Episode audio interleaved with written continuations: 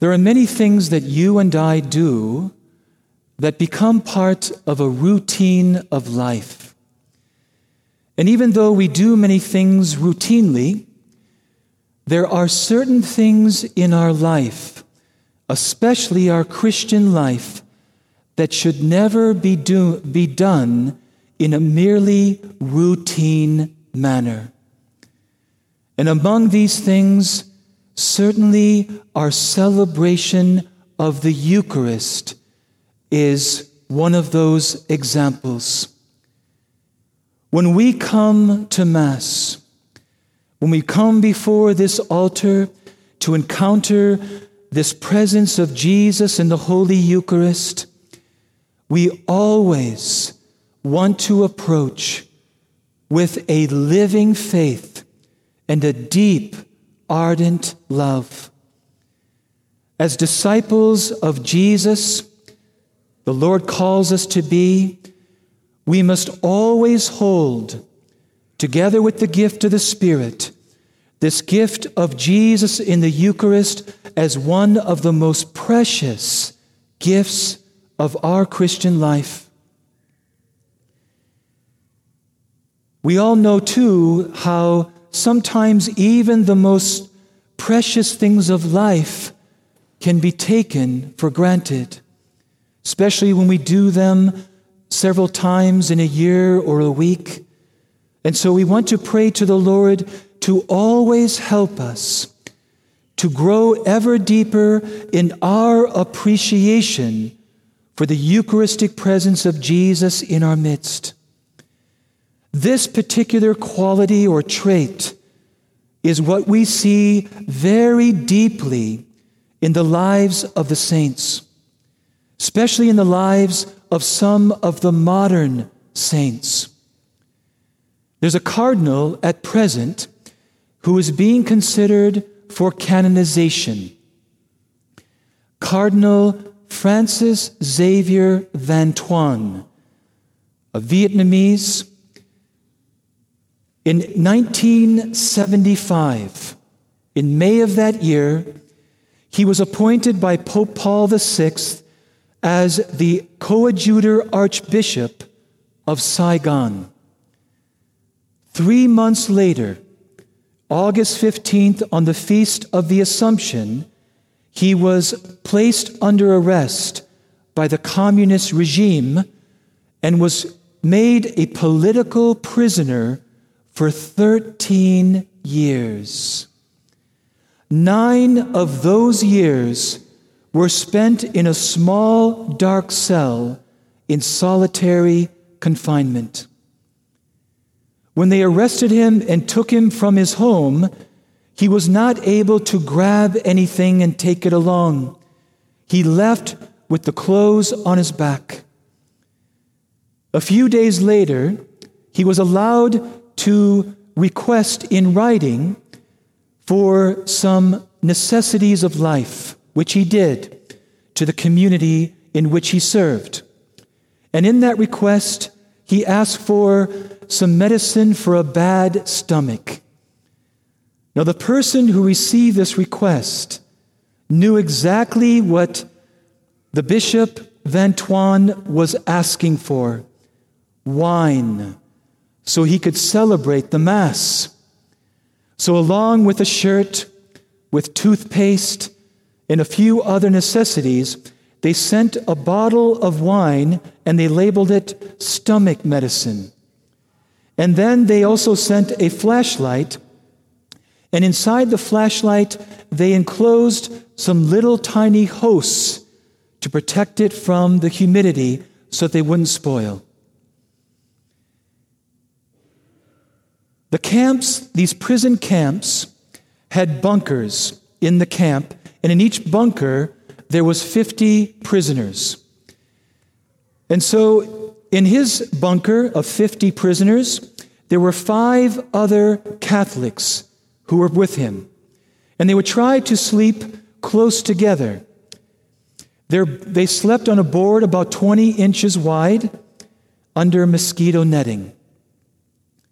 At 9:30 at night, when the lights were turned off, Bishop Van Thuan, would curl up over his 20 inch board and with three drops of wine in the palm of his hand and a drop of water and a little tiny host, he would offer the Mass from memory.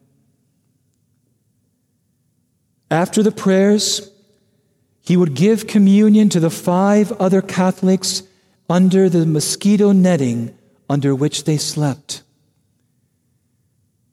They found a way to make little containers out of cigarette packages. And in the little container, they would place a particle of the consecrated host in that little package so that they could take turns spending adoration with Jesus Christ in the Blessed Sacrament throughout the night. They would each take an hour and then pass it to the next person.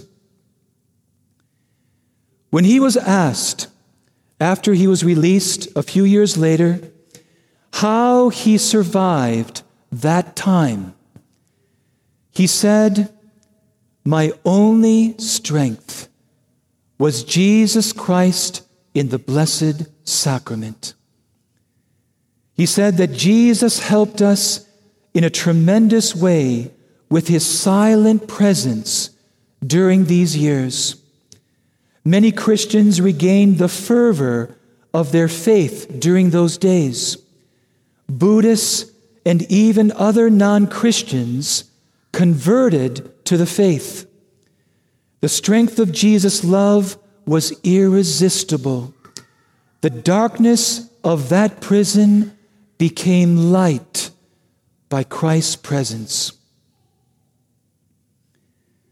What a beautiful Eucharistic faith in the heart of this man that created this powerful source of grace that they tapped into during that incredibly difficult trial, where they could bring their fears and Jesus could calm them and give them peace, where they could bring their doubts and discouragement and Jesus would continue to give them hope, and many, many other graces.